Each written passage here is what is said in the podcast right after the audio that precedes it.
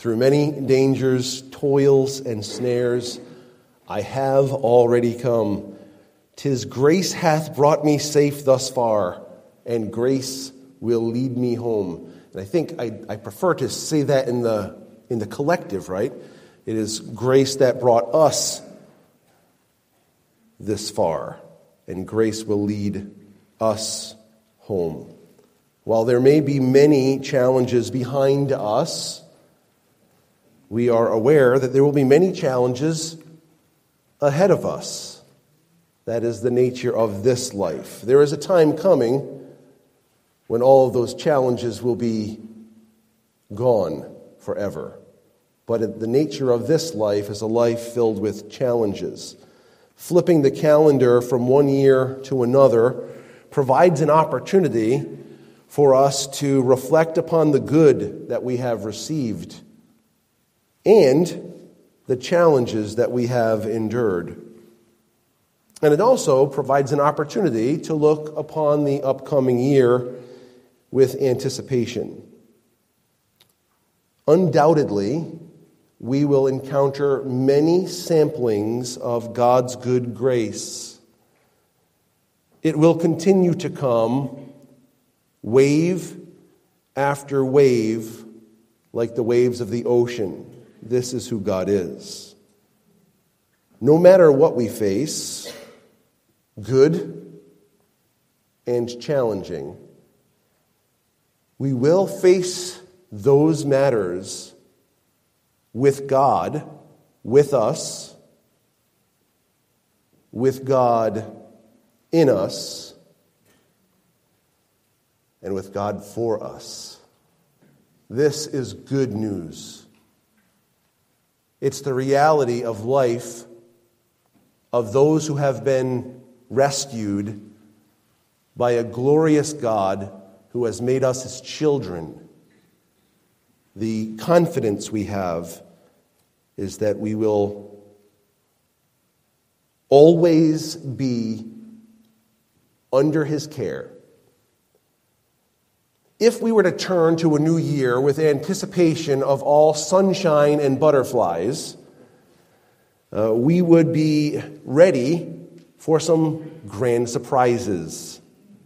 And those surprises would rattle and shake us. On the other hand, as we look ahead, we can expect both good and challenging items will come our way. And we can be sure that both of these, the good and the challenging, come from a good God who cares for us. Every day in that regard is the same. The Lord reigns and he allows his people to endure good and challenging. So, with that reality that we know we're in the midst of every day, this day is no different than yesterday in that regard. God has equipped us for this battle. He has not left us to fend for ourselves as though we can do something that will alleviate our stress and, and, and, pressure and, and help us to navigate through our challenges successfully. He has equipped us with His armor so that He will enable us to endure through whatever we face. We read already the text of Scripture for us this morning, but I want to reread it again, uh, and we'll be kind of working our way through it a little bit through this morning. And this is all to prepare ourselves to celebrate the Lord's table together.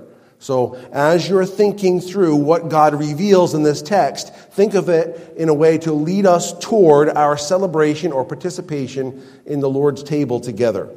Verse 10 of Ephesians chapter 6. It says, Finally, be strong in the Lord and in the strength of his might. Put on the whole armor of God, that he may, that, excuse me, that you may be able to stand against the schemes of the devil. For we do not wrestle against flesh and blood, but against the rulers, against the authorities, against the cosmic powers over this present darkness, against the spiritual forces of evil in the heavenly places. Therefore, take up the whole armor of God, that you may be able to withstand in the evil day and having done all, to stand firm.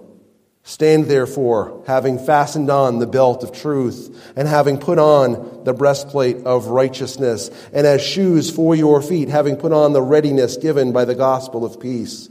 In all circumstances, take up the shield of faith with which you can extinguish all the flaming darts of the evil one, and take the helmet of salvation and the sword of the Spirit, which is the word of God praying at all times in the Spirit with all prayer and supplication.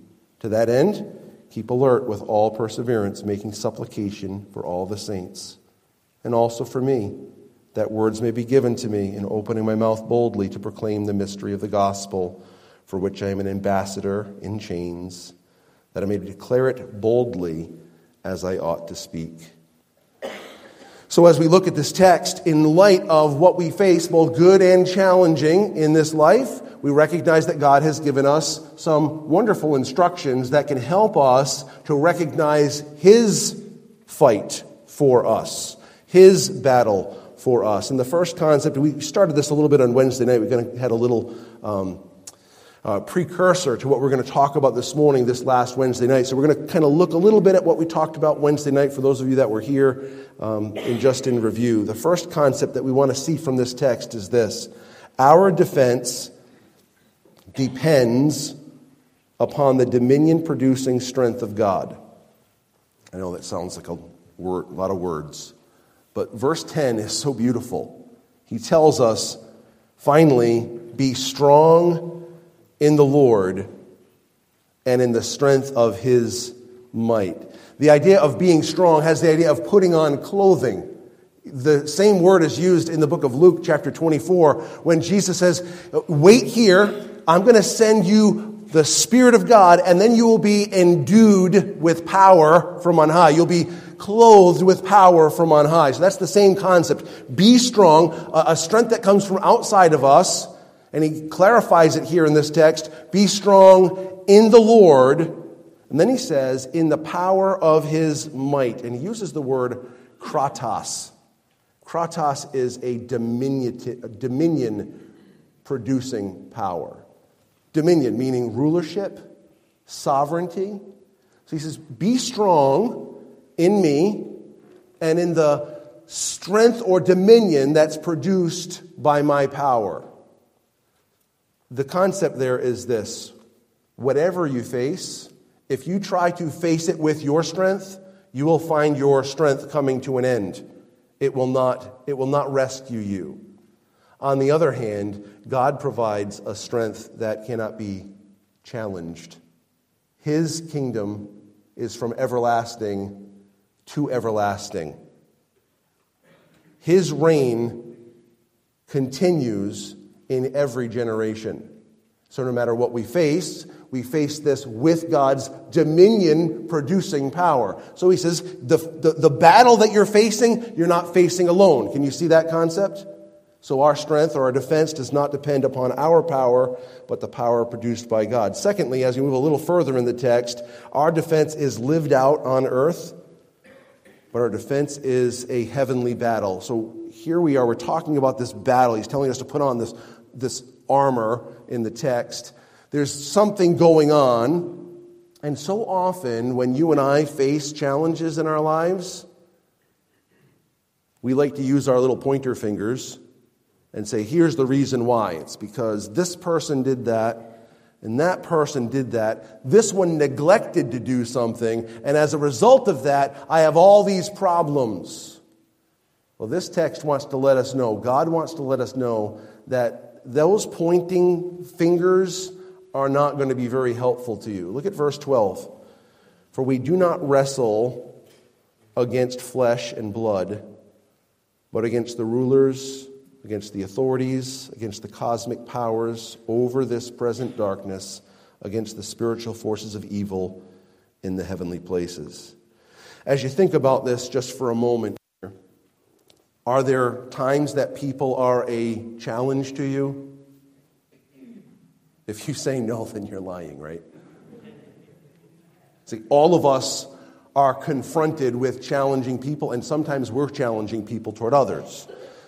So to say that we don't wrestle against flesh and blood is not the end of that conversation. He says, the real battle lies beyond the flesh and blood. We might sometimes encounter a battle that is in flesh and blood. In fact, it might even be in our own household, whether it be husband to wife, wife to husband, parent to child, child to parent, right? Or child to child, sibling challenges. All of these possibilities, they all take place in all of our homes. None of us are exempt from that. None of us live in perfect peace and harmony every minute of the day with those around us.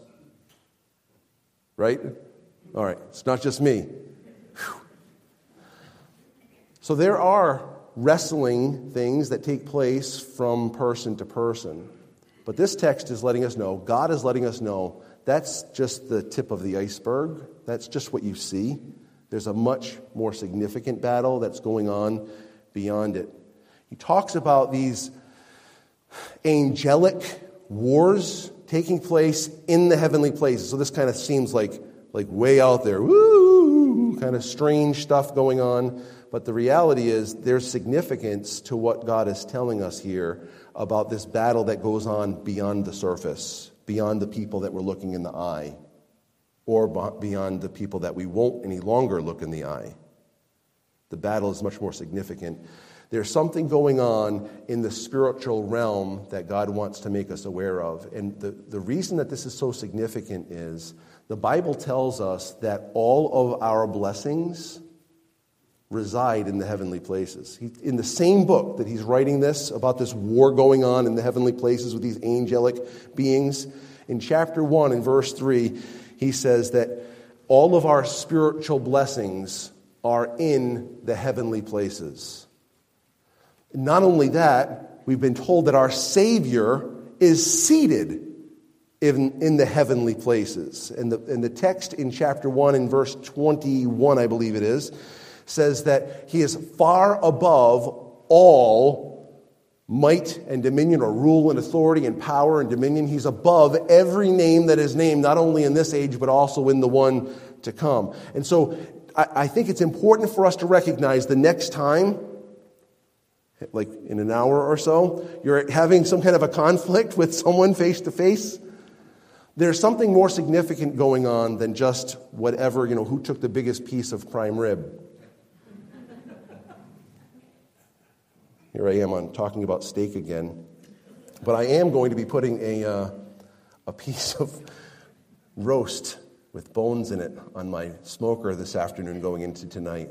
And there are going to be more more than eight people in my household trying to get that steak from me.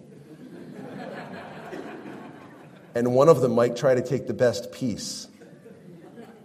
And what I need to remember is there's something more significant than that piece of steak sitting on the plate.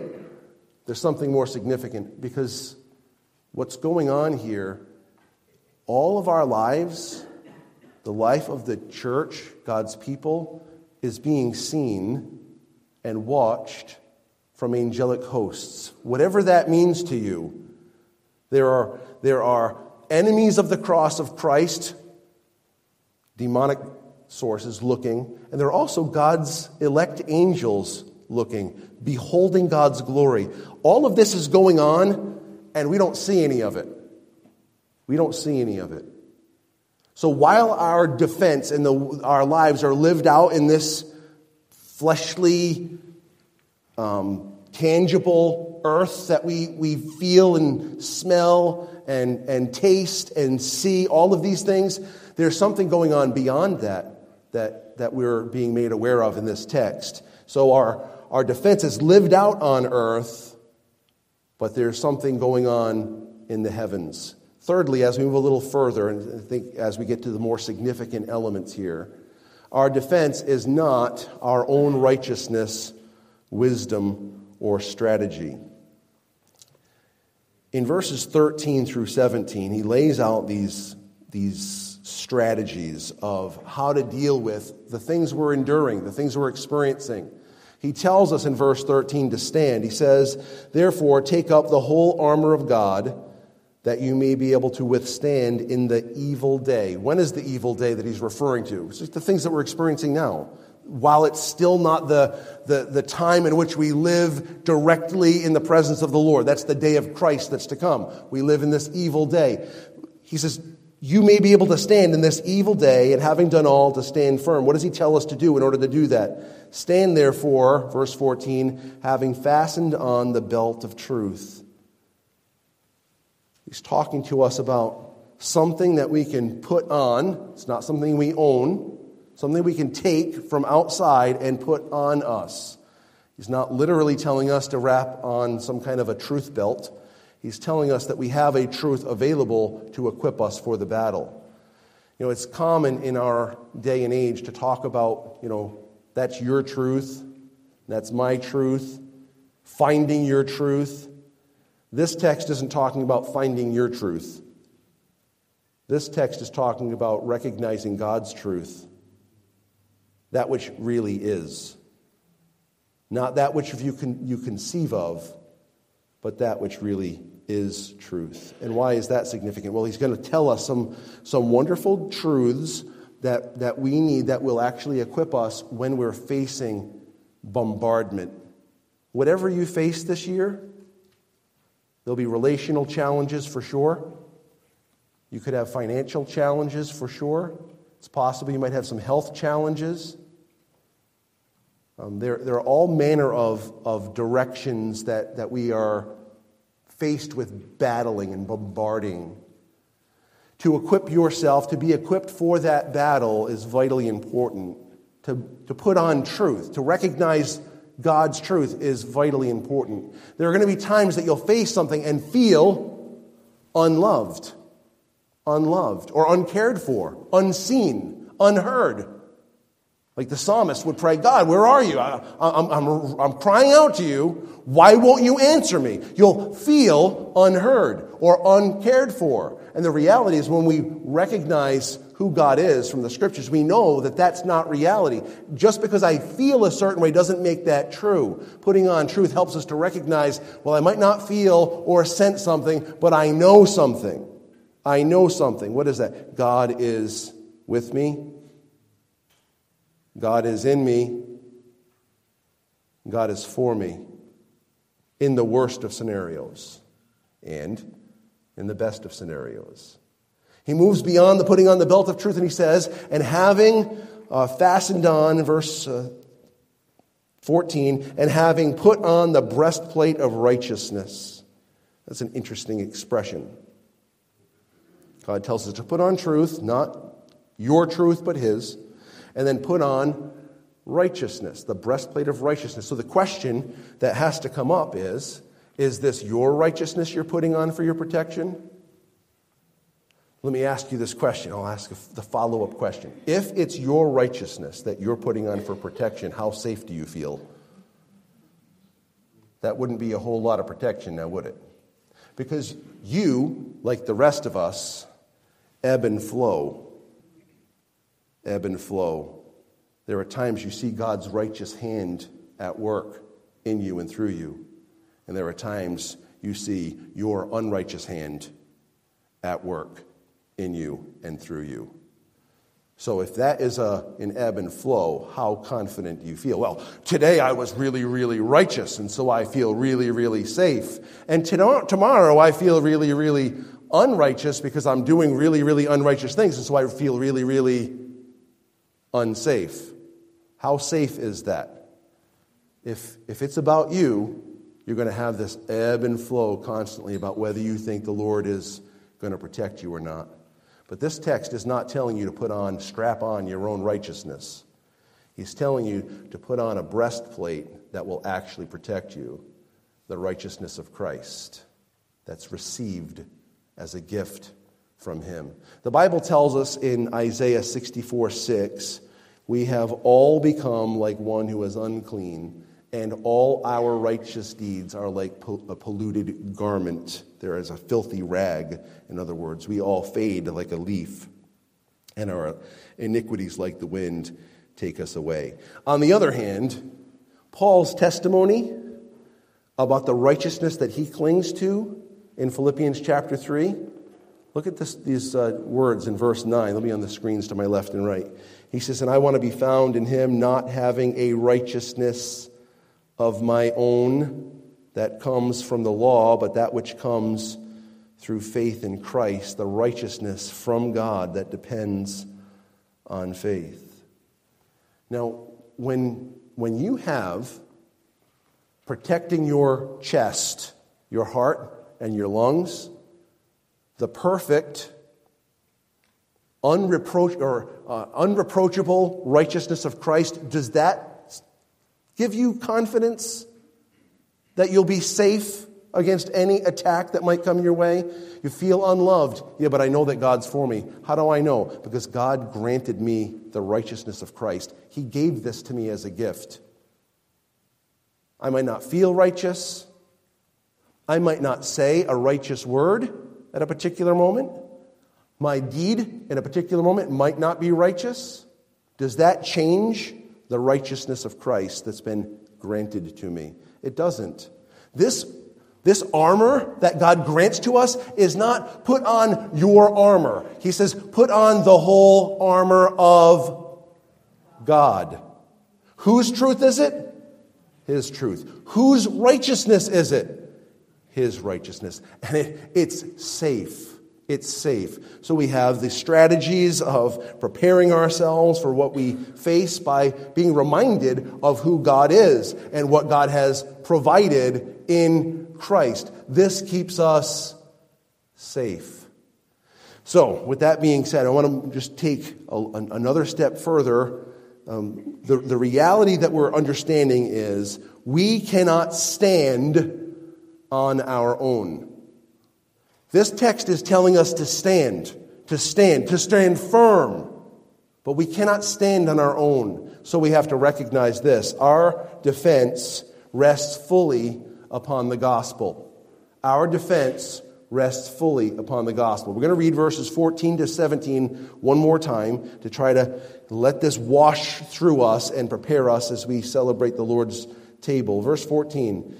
Stand therefore, having fastened on the belt of truth, and having put on the breastplate of righteousness, and as shoes for your feet, having put on the readiness given by the gospel of peace.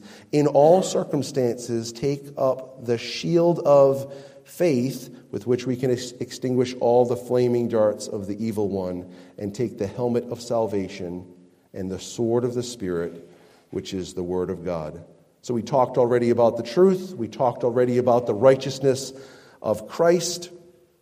I want to share with you one quote from um, Martyn Lloyd-Jones. Hopefully, I put it on there. I did. Good.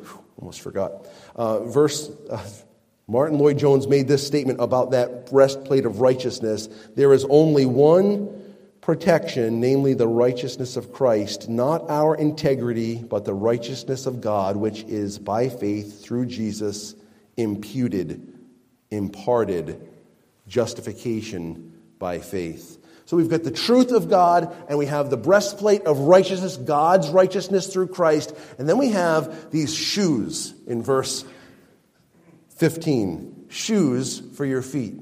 We all like a good pair of shoes. You don't want to know how many pairs of shoes are in my house. There are seven of us, and a few people in my house love shoes.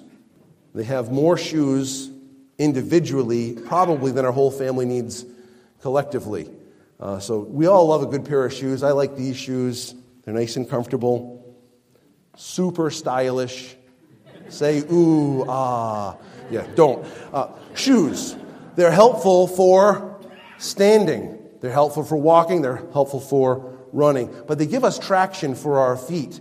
Um, one of the things that they used to do in, in war back in the first century is they would, they would stick little spikes in the ground so that when people would, and, then would camouflage them, so people would be walking around, and as soon as they step down, they're, um, they're sticking a spike through their foot how effective are you if you don't have a base in your operation? Like, if, if you can't stand, you're not very effective in defending yourself. Well, God tells us the way that we defend ourselves is with the readiness or preparation that is given through the gospel of peace. the readiness or the preparedness that's given, provided to us through the gospel of peace. I find the expressions that God chooses to use here to be very helpful. First of all, preparation. He's preparing us for whatever we face so we can stand. But it's given, that's received, through the gospel of peace. We're talking about conflict in Ephesians chapter 6, right? That's why you're putting on armor. There's conflict coming your way. And the way that many fight conflict is with what? Conflict.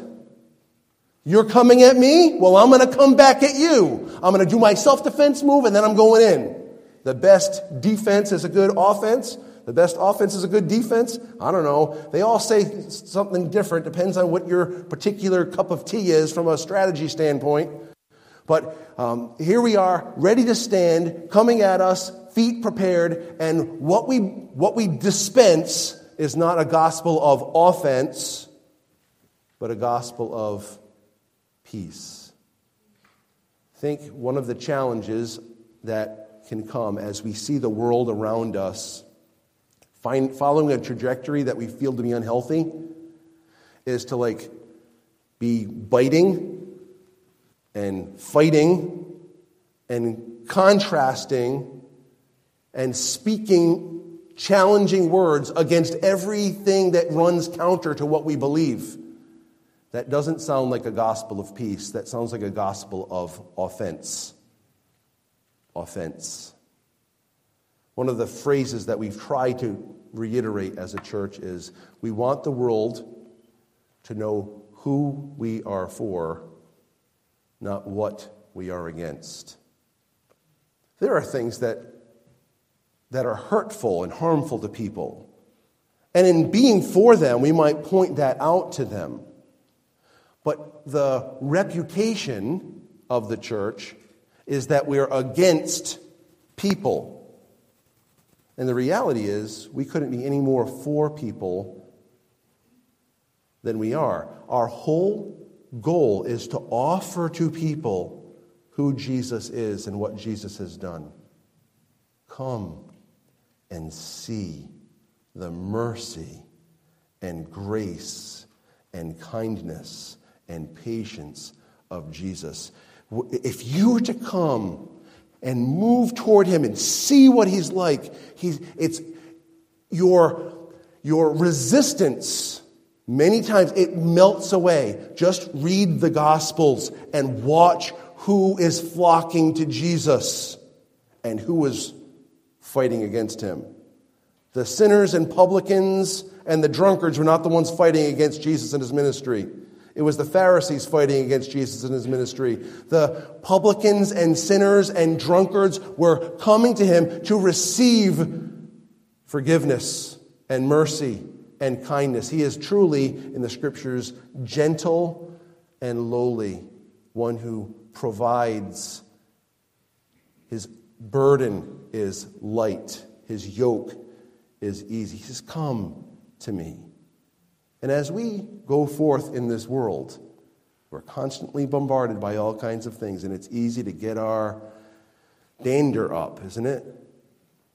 You ever find your adrenaline start to kick up when you read a certain thing or someone says a certain thing, your dander can get up, and you're like, oh, I'm going to go, I'm going to fight against that.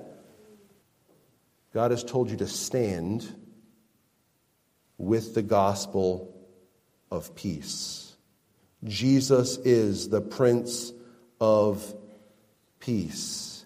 He came to deal the first time with sin once and for all. He's provided forgiveness for those that will come to him. And so we dispense the gospel of peace. These shoes give us a stability, an ability to stand in the midst of chaos. He goes on in verse 16, he says, In all circumstances, take up the shield of faith with which we can extinguish all the flaming darts of the evil one. So everything, these things are coming at us fast and furious. And God says, hold this thing that I'm giving to you, hold this thing up, and, and, and it's, it's able to absorb every single dart. Let me ask you a question about faith. Where does faith come from? It's a gift that God gives. This is something else God provides for us. So when He tells us to take it, He's telling us uh, to take up this shield of faith. He's telling us to take that which He provides. Think about it this way. When you think about the fruitful demonstration of the Spirit, you call it the fruit of the Spirit. Will you say them with me? If, if, you, we're going to say them in different versions, it's the, way, it's the way it goes. The fruit of the Spirit is love, joy, peace, long suffering, gentleness, goodness, faith, meekness, and temperance. That is a gift received. Take up the shield of faith. How do I get that faith? It comes from Him. To, to take it a step further, in Romans chapter 12 and verse 13, it says this for by, gra- for by the grace given to me, I say to everyone among you not to think of himself more highly than he ought to think, but to think with sober judgment, each according to the measure of faith that God has assigned, given. Given. God gives faith. You need faith? We're going to muster it up from inside. You're going to muster it up. You're going to figure it out. Oh, how do I get faith? I know someone that can give it. if you're struggling, say, Lord, I'm struggling. How about that one?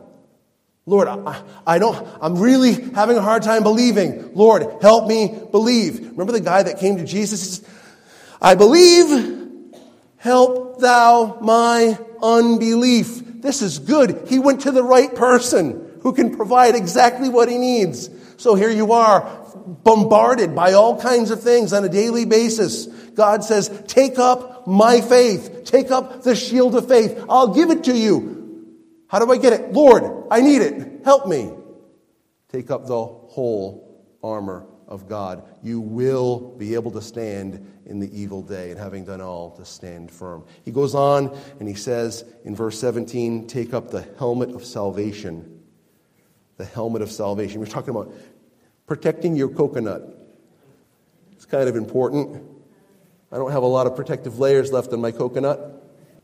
Take something to protect.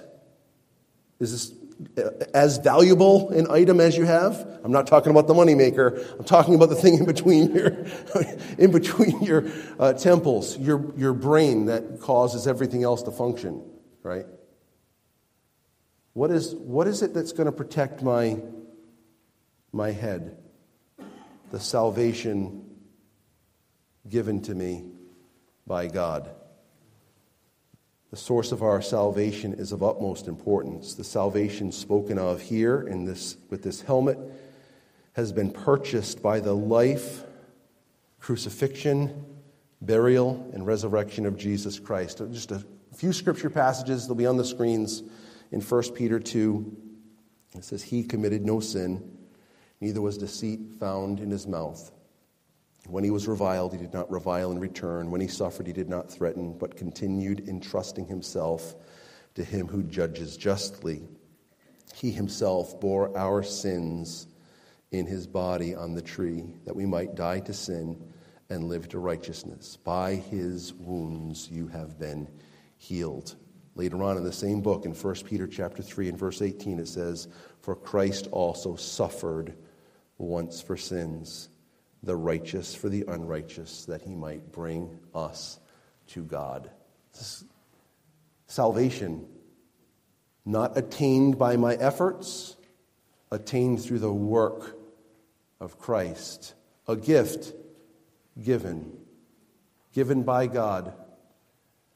And being made aware, being reminded, reminding ourselves about the gifts given by God of His truth, of His righteousness, of uh, shoes for our feet that, that speak the words of peace, of a helmet that provides for our head, and a shield that provides for everything that comes our way. All of these are gifts of God. And he says, take up the sword of the Spirit.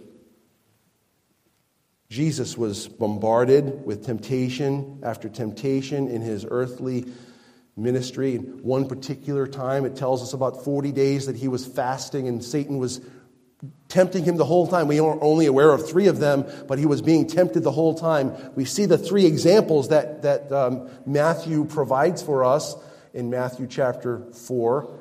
And what Jesus does is he counters each one of those difficulties, temptations, with a specific passage of Scripture, the sword of the Spirit. It's a protection. But where does that Scripture come from? From God. Where do I access it? Right here in front of me. God has given us what we need. You're gonna, I don't know what you're going to face this year. I can know it's, it's going to be some wonderful things that you'll experience.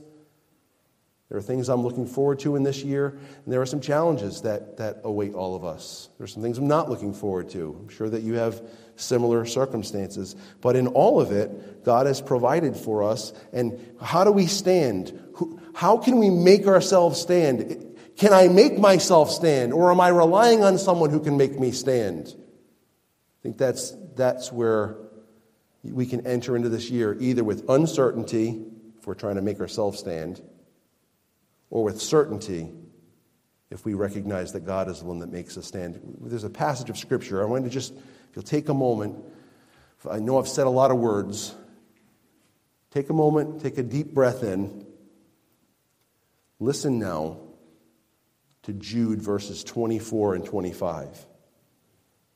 Now, to him who is able to keep you from stumbling and to present you blameless before the presence of his glory with great joy. To the only God, our Savior, through Jesus Christ our Lord, be glory, majesty, dominion, and authority before all time, and now, and forever. Amen. To him who is able to keep you from stumbling. See, the, the armor of God isn't about me honing my skills. The armor of God is about me seeing more clearly a faithful God who fights for me. The battle is the Lord's.